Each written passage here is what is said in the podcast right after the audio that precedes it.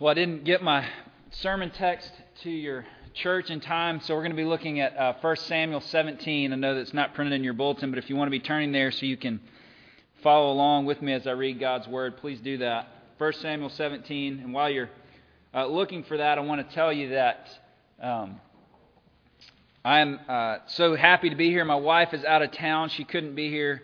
Uh, I've been here a couple times in the last uh, two or three years, and um, we certainly love uh, getting a chance to be down here. She was very disappointed uh, that she didn't get to be here um, this morning because uh, we always love to talk about how fun it is to gather with God's people and sing His praises, and then literally open the doors uh, and see the Gulf and how much fun that is for us. And, and thank you for letting us be. Um, uh, part of your, your, congregation from time to time. Also, want to thank you because we are RUF, Reformed University Fellowship, is the ministry of this presbytery to the college campus at Southern Miss, and so there, in a very real sense, we are your arm um, to that campus, and I thank you for your prayers and encouragement uh, to us there. We're going to be looking at 1 Samuel chapter 17. This is a very, very familiar passage. I doubt uh, that there are very many of us that haven't heard the story of David and Goliath.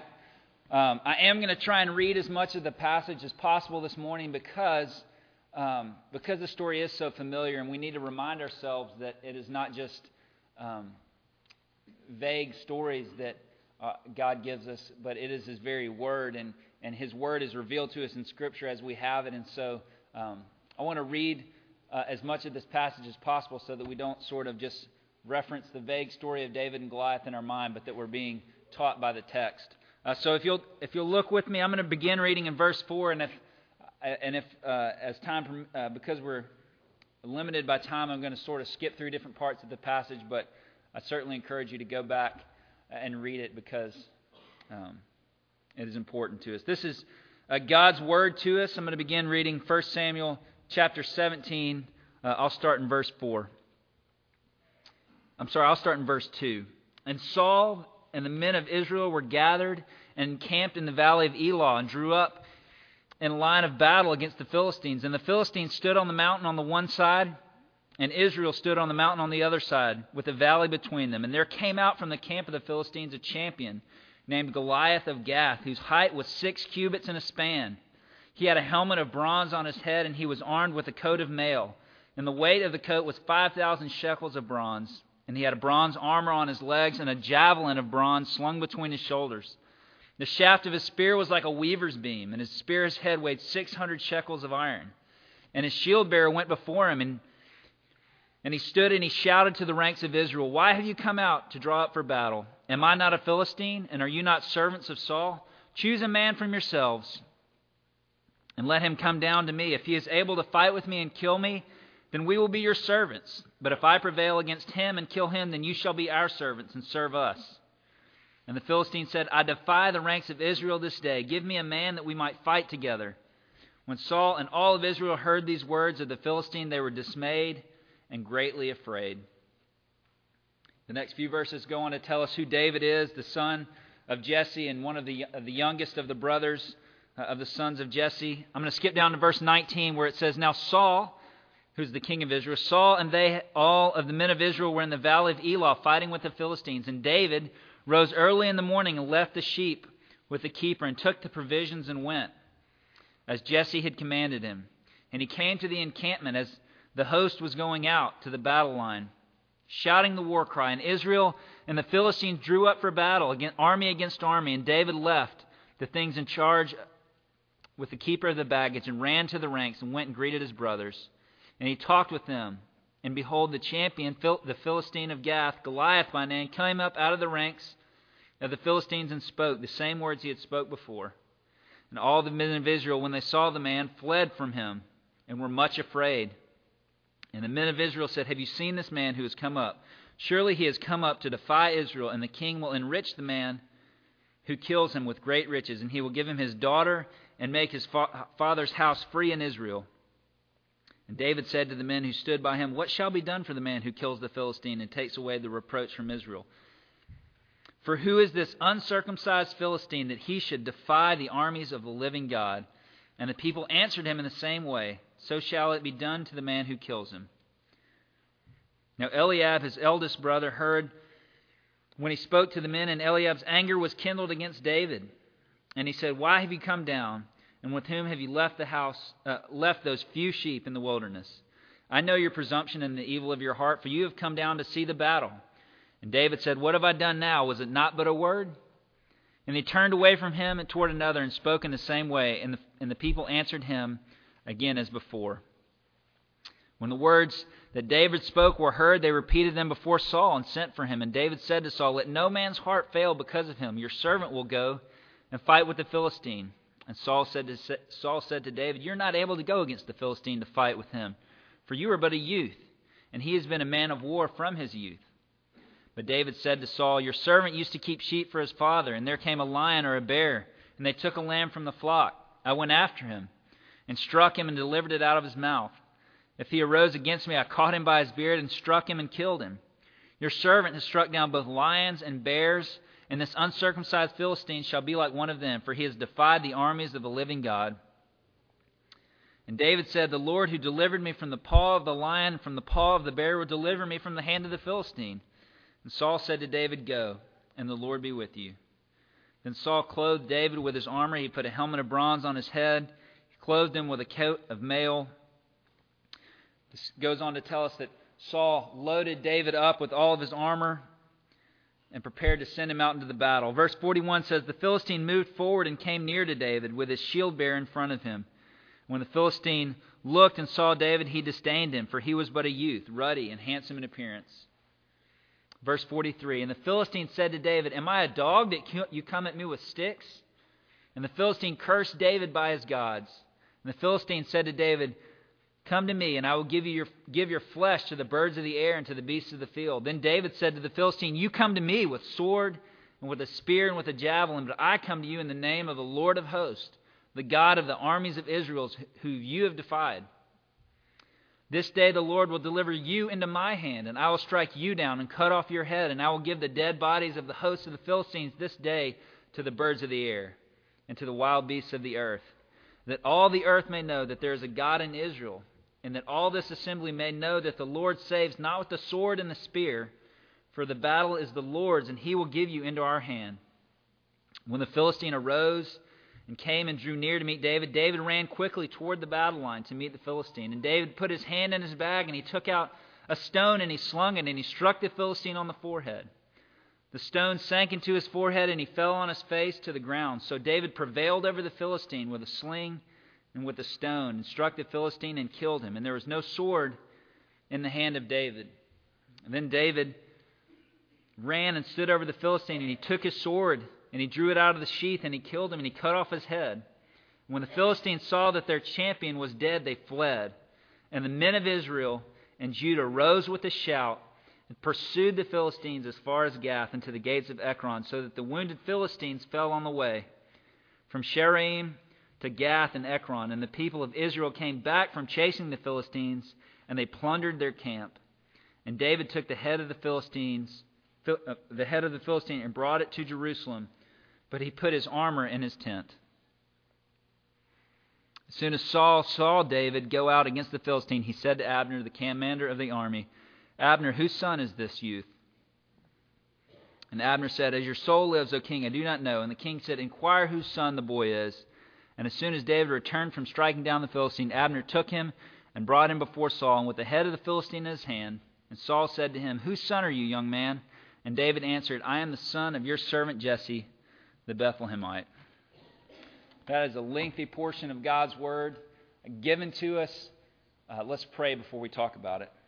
Father, we have dark hearts and uh, dark eyes and closed ears were it not for your grace uh, that opened them. We pray that you would open them this morning by your Holy Spirit, that we might behold wonderful things from your word. You might use this time to show us from your word how much you love us. And pray, God, that you would shape our hearts this morning by your Holy Spirit. And we pray it in Jesus' name. Amen. Well, there are a few more recognizable stories in Scripture than the story of David and Goliath. In fact, the story has sort of taken on a life of its own, right? You, anytime you hear of a great victory uh, by an underdog, a, a team that's not supposed to go very far in, an, in a tournament or a, a team that's supposed to get blown out by a, a much superior opponent, or maybe a political election in which a small unknown uh, rises up and beats um, the heavy favorite. Something, anytime that somebody far less significant does defeat someone far more significant, a lot of times it's called a David and Goliath story. This semester at RUF, uh, at Southern Miss, we've been looking at the life of David. Uh, and every week we try and do three things. We try and talk about how David helps us learn something about the heart of God, because David is a man after God's own heart. Each week we try and think about how learning, studying the life of David helps us to grow up, because we see the life of David from adolescence, teenager, all the way through the end of his life.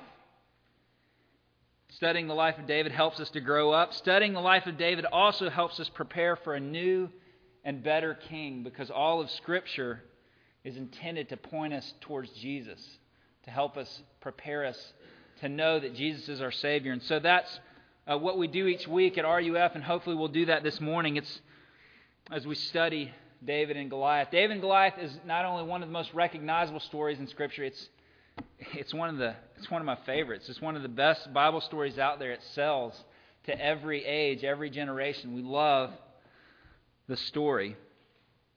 This morning, we're gonna, I want to look at three different uh, sort of categories for this text. Uh, I'm borrowing these, these labels, these categories from uh, Tim Keller's treatment of this passage, uh, which really opened my eyes a lot as I, as I read over it this summer. Many of us have heard since our childhood that the story of David and Goliath is about courage.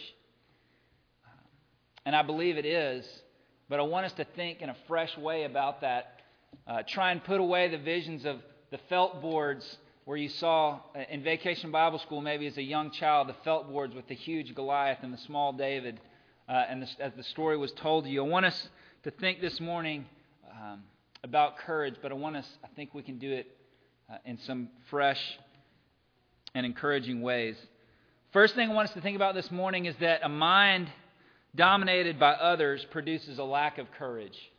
A mind dominated by others produces a lack of courage. We see a theme from the previous chapters. If you, if you look in the, in the preceding chapters in 1 Samuel, we see a theme that sort of jumps back to the forefront almost immediately. You see, a few verses prior to the episode that we read this morning, there's a description of the process by which David was anointed to be the new king of Israel. God uses Samuel, his prophet, to go and find Jesse and Jesse, this man, this Bethlehemite, he, he parades all of his sons in front of Samuel, and he says, you know, one of you, one of these is going to be the king, uh, is going to be is chosen by God for a very special thing, and and and all these great-looking, strong, um, skillful, handsome men are paraded in front of Samuel. But instead of choosing one of them, God insists that Samuel tell Jesse to retrieve the youngest, most forgettable son from the fields where he was tending sheep.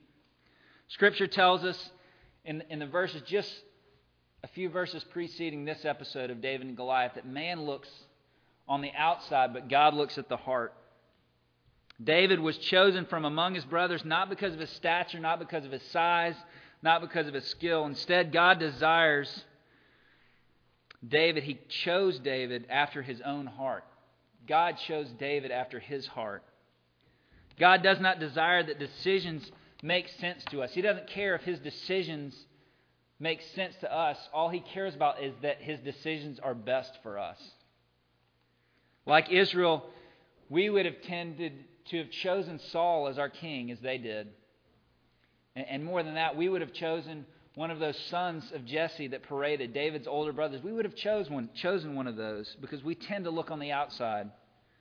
In fact, that's all we can do a lot of times. But God looks on the heart and He chooses on His terms and not our terms. God looks at the heart. So it should say something to us when we begin to read chapter 17 and what's being described to us. What's being described to us is the external picture of this giant Goliath. It tells us all about how huge he is, maybe nine feet tall. It tells us about all the great stuff he has. It tells us about all the victories he is won and is sure to win. As we read that, as we hear that, we should immediately know something is up because God had just told us he doesn't look on the outside. He looks on the heart, and God doesn't operate how we operate.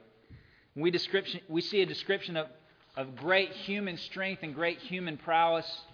It should tells us, it should tell us uh, that God is about to teach us something very special.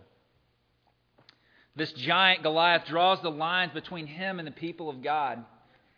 He spews insults at him, he curses them, he mocks them, he taunts them. And the people, including Saul, their king, were dismayed and greatly afraid, the text tells us. They were terrified. The people were understandably impressed by Goliath. They were understandably depressed, depressed by their situation, and, and, they suspected that they would soon be oppressed as slaves because there's no way any of them were going to be able to conquer Goliath. The same people who had begged God for a king, the people who had become enamored with Saul, who was a head and shoulders above all his countrymen. Scripture tells us that Saul, their king, was a head and shoulders above all the people of Israel. He was a big, strong guy. But guess what? Now they had run across an even more imposing figure. They came they're standing there looking at Goliath. A mind dominated by others produces a lack of courage. Have you ever experienced that in your life the way that I do? It doesn't take long to know in our lives that things uh, scare us. If we really look at ourselves, that things keep us up at night, right? Things make us worry. We have panic attacks, some of us, about things. Some of my college students uh, and I'm sure some of us here, we, we think constantly about things. We obsess over things. Why? Because behind those things is, behind those things are fears, things that make us worry, things that keep us up. We think constantly, students of mine think constantly about their performance in school, and they find behind it a fear of not getting the job that they want. The fear that they won't get the job that will provide the best living or the most comfortable life, that they might not ultimately please their parents, and so they think about their performance in school all the time. Some students think constantly that they're about how they're eating and how much they're exercising. And they find behind it the fear that they might not be desirable to others. Some of us constantly gauge in our mind the type of person that we are um, and what type of person we attract to ourselves, whether it's uh, a, spouse for those of us who are not married, or just the collection of, of people that we're around. We want to attract the right type of people. We want to be the right type of person. We think about it all the time. Some of us fear being alone, and it affects the way we interact with our wife or our husband. Some of us fear our marriage falling apart. Some of us fear becoming like our parents. These are sort of all things that I think directly college students deal with a lot, but they're not the same. They're not different than, than those of us who are out of college. We still have the same things that we think about all the time, and behind those things are fears. What are the situations that cause you to lose heart? What are the situations that cause you to be fearful? What are the things that drain you of your courage? Is it that you're that you're that you have unbelieving or rebellious children and you and it just you think about it all the time? Maybe fear of embarrassment, social embarrassment, professional embarrassment, losing your job, or coming off as weak. A mind dominated by other things produces uh, a lack of courage. It produces fear and it makes us do crazy things. There was a guy that I knew when I was in college who cheated his way all the way through accountancy school. And when he was forced to deal with that reality, he said, The reason I cheated was because I knew if I got out into the work world and I didn't have a good GPA, I'd lose all credibility. Isn't that, isn't that ironic that he sacrificed his credibility in college because he thought he had to have credibility later. Fear makes us do crazy things. The fear of rejection because of the wrong shape or the wrong figure produces, in some of us, especially some of our ladies in college, produces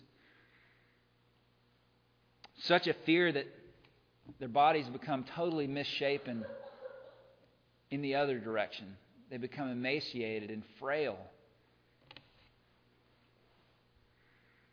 When you fear loneliness, when you fear a lack of intimacy, a lot of times, I know this is true for youngsters and for college students, when you fear a lack of intimacy or loneliness, you give yourself physically to another person in a way that you regret later and you feel more alone and less cared for than even before. Fear makes us do crazy things. David's brothers, even in this passage that we just read, reacted very negatively to him. They made fun of him. They said, You're supposed to be, don't we have a few sheep back home that you're supposed to be looking after? What about Saul, who's also very afraid? He, he offers his own daughter's hand in marriage and a fortune to someone who would do what he is supposed to do, which is represent his people. And not only that, he sends a boy out in battle against a giant. And he essentially drains the spirits of his people who he's supposed to inspire. When fear is not drawing your mind towards external things, uh, uh, when fear is drawing your mind towards external things, it drains you. But there's another way uh, that fear, uh, there's another approach to courage that we see in this passage. There's another perspective on courage. Because when fear is not drawing your attention to other things, fear can draw your attention to yourself. So much so that you can't see what's going on around you. The second thing I want to look at is that a mind dominated by self produces false courage.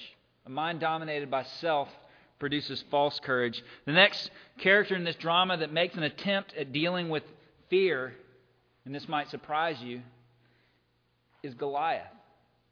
Goliath is dealing with fear.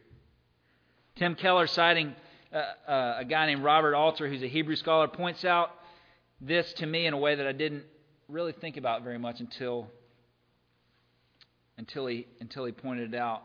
He says you're missing the point in the story if you think that David is the hero and Goliath is the villain because the truth is these are just two approaches to being a hero. In truth, we see two alternate forms of heroism. We see in Goliath someone who actually does what the world tells us to do. Goliath actually does what the world tells us to do. He looks at himself and he looks at his circumstances and he says, In all likelihood, things are going to go my way because I'm experienced, I'm prepared, I'm equipped, I'm dominant, I'm large, and everybody I've ever been around recognizes this about me.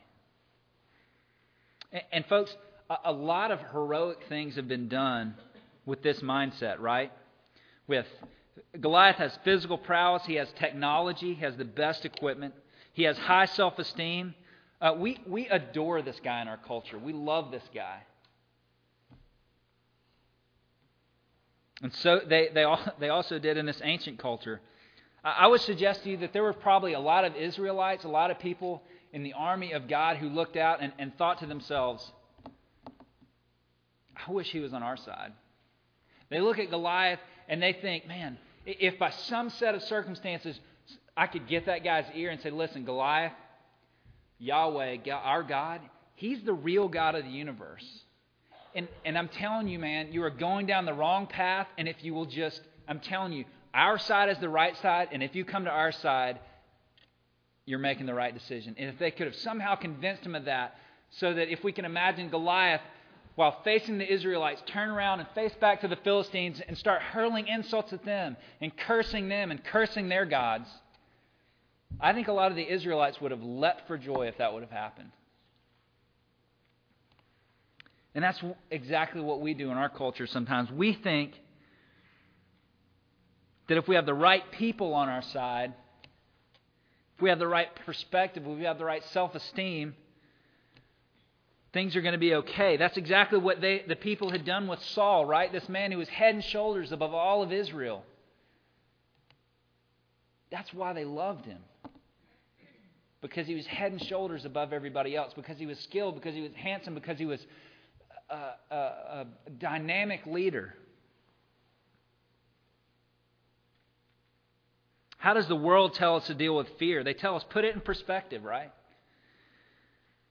One statistic tells us that you are way more likely to be injured or die in a car accident than you are in a plane crash. Therefore, it's unreasonable for you to be scared of flying. Don't be scared of flying. You're fine. Go for it. Put it in perspective. Relax. Take a deep breath. Take a deep breath and do what you're afraid to do until it becomes easy for you. Then you'll become victorious over your fears, confident, experienced, dominant over the fears that you've banished. Then you'll be able to do what you need to do, right? That's what the world tells us. Here's the problem sometimes it is as bad as you thought. And it does turn out to be a big deal. When your courage comes from the wrong categories, there's always a Goliath to your perspective, right? There's always something that's more intimidating, more and, and can in fact harm you. I don't mean to, I don't pretend to know the type of anxiety that hurricane season produces down here. I, I, I certainly don't want to be insensitive. But you know, as well as I know, that sometimes it is Katrina, right? Sometimes it is as bad as we thought it could be. Sometimes when you look at the weather map, the hurricane covers the whole state, and it's bad.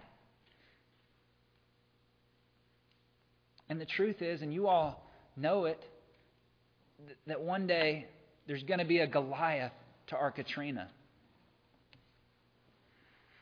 What about when what we need to do is absolutely without the hope of success, right? What about when the thing that is right promises to be very harmful to us? When the positive solution results in unmistakable loss, like forgiving people some of us are very afraid of forgiving people. I am at times. What about giving of your time, giving your money away, helping people without recognition? Where do we get the courage to do the right thing without sort of playing a trick on our mind, thinking that it's really going to be not as bad as we thought? Shadrach, Meshach, and Abednego in another very familiar Bible story, dealt with this same situation, right? They were faced with the stark reality and the laws of physics that fiery furnaces destroy people. And this is what they said before they went in, before they were thrown in the fiery furnace. They said, God is able to save us, but if He doesn't, we still won't do something that is clearly disobedient to Him.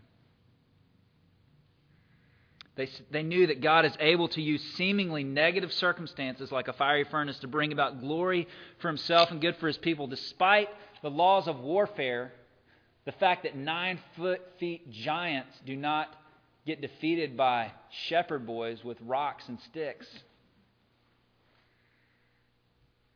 David knew something about and above the visible reality.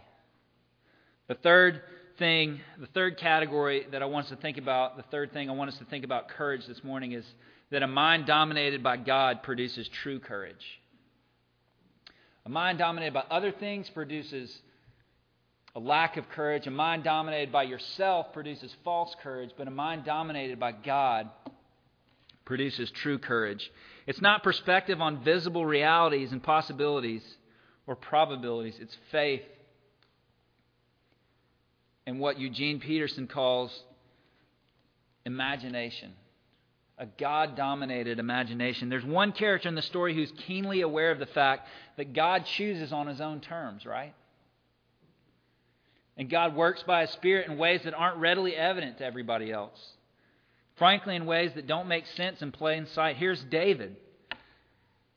David, again, is on the periphery, right? He's outside. He's, he's not quite ready to be a real full time soldier the way that his brothers are. He's keeping track of the sheep back home. His dad sends him out with a basket of food to check on his brothers, make sure everything's okay.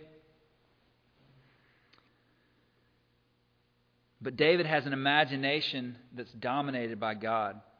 David has courage because God has shown him how he works, that he works through the marginalized and the weak. that he works through the people that he calls out of obscurity. Just like he had called David in from the field to anoint him king, and now he calls him in from the field to do something that none of us would have imagined. God doesn't operate on the same grid that we prefer, and David knows that. David has seen God deliver him from lions and bears. David knows something above the visible reality. Each of us this morning who claim Christ as their Savior should know this too, right? We should know that we have been spared, that, that at some point we, we were blind and we were just going on our own way and certainly destined for destruction, and God stopped us. We know that God works differently. Folks, here's the deal. Here's, here's what you have to know about this story so that you don't fall in the trap that we so easily do when we study the Old Testament. David's not here to inspire you to face your fears. David is not here to inspire you to face your fears. David is here to remind you that God is God. He doesn't, he doesn't give the people a pep talk. David doesn't run back to the guys and say, Look, things aren't as bad as they seem, okay? We're gonna, everything's going to be okay. We're going to overcome this. No big deal. David goes in there not to convince them that, that things are going to be okay. He goes in there and he says, God of Israel is God, and he will not be mocked. And I know this, and I've seen him do stuff about it before. And he's going to do something about it here. He's not just telling them to eliminate the negative thoughts and face their fears. David knows that God is God. David knows that God uses saviors to deliver his people, he uses weak outsiders to deliver his people. You're not supposed to understand yourself as David in the story. That's not where we fit in, right? And I think some of us in our hearts know that. We're not David in the story. We're the Israelites standing back on the battle lines, terrified. We don't have any hope of defeating our enemy. We just, we don't. Until someone acts on our behalf. David is not supposed to primarily be our inspiration, although it's a very exciting story. In the same way that he wasn't the inspiration of the men of Israel to fight. David wasn't their inspiration, he was their representative. David went into the battle and didn't act for them, only he acted as them. He was their champion. In other words, if he wins, they'll be treated as winners. If he loses, they will be treated as losers. David looked at the situation and rejoiced to know that God would not be mocked. He rejoiced to know that God uses the weak. David didn't win despite his weakness, but through his weakness. Goliath was vulnerable because of the weakness of David, right? He looked at David and says, You come at me with sticks? And God used that to defeat him. We are the people who benefit from the work of a representative. Israel became conquerors because David fought as them. He fought as their representative. When they realize the battle is won, what did they do? They become empowered to be victorious, to act as conquerors that go out and they, they chase the Philistines down. They conquer them and then they come back and they plunder their cities. Let me close by revisiting the three things we want to learn when we study David. The first is this How does David tell us about the heart of God? God does not operate on, ter- on our terms, but on his terms. He chooses, he fights, he loves, he delivers, and he uses weak and broken people to ensure that his fight, it's his fight, not ours. David helps us grow up. How does he help us grow up? He helps us understand that fears are not dealt with by focusing on others or ourselves, but on focusing on God and his faithfulness and his heart. Lastly, he prepares us for a new and better king. God delights to deal with his people by way of substitutes. Hebrews 11 tells us about a lot of great and faithful men, but at the end it tells us to fix our eyes on Jesus the author and perfecter of our faith. The author and champion is another way to translate it of our faith. Folks, the greatest nightmare that you and I can face is to go before God responsible for all of our shortcomings and our failures. Your failures, your sins, the hurts you caused, the hurts you endured, from others, the times that people have sinned against you, and all of that weight that it creates in your heart, the time that you've sinned against others, and the burden that that creates for you, you have plenty of good reasons not to run into the valley. You have lots of great reasons not to run into the valley. And I can't offer you anything to help you do that. No technique, no positive thinking, no way to get better perspective. In fact, it's probably worse than you think. But here's the good news. What I can tell you is that Jesus, for the joy set before him, ran into the valley on your behalf. He went in before God and he answered for those of us who have put our faith in him. He fought our battle for us. Isaiah 54 says, Fear not. It doesn't say fear not because things aren't as bad as you think. It says, Fear not because your Redeemer is your husband. Don't think that if you're as brave as David, you'll be blessed by God, or that if you begin to suppress your fears through self esteem, you'll somehow begin to live the blessed life once you get it. Here's the deal Jesus came not just to be brave for you, but to be brave as you in your place. Romans 8:37 says we're more than conquerors through him. Because of what Jesus has done, we can now advance like the Israelites did, conquering sin and plundering. You will have the courage that David had, not by getting inspired to try harder, but by delighting in what Jesus has done for you in your place as your champion. Embracing and believing that is what the Bible is all about. Folks, it's what life is all about. My question for you this morning is will you believe that about Christ? Let's pray. Father, we need you to write these truths on our heart because we don't want to believe them, because Goliath loomed large. I pray that you would do that for us this morning, for Christ's sake. Amen.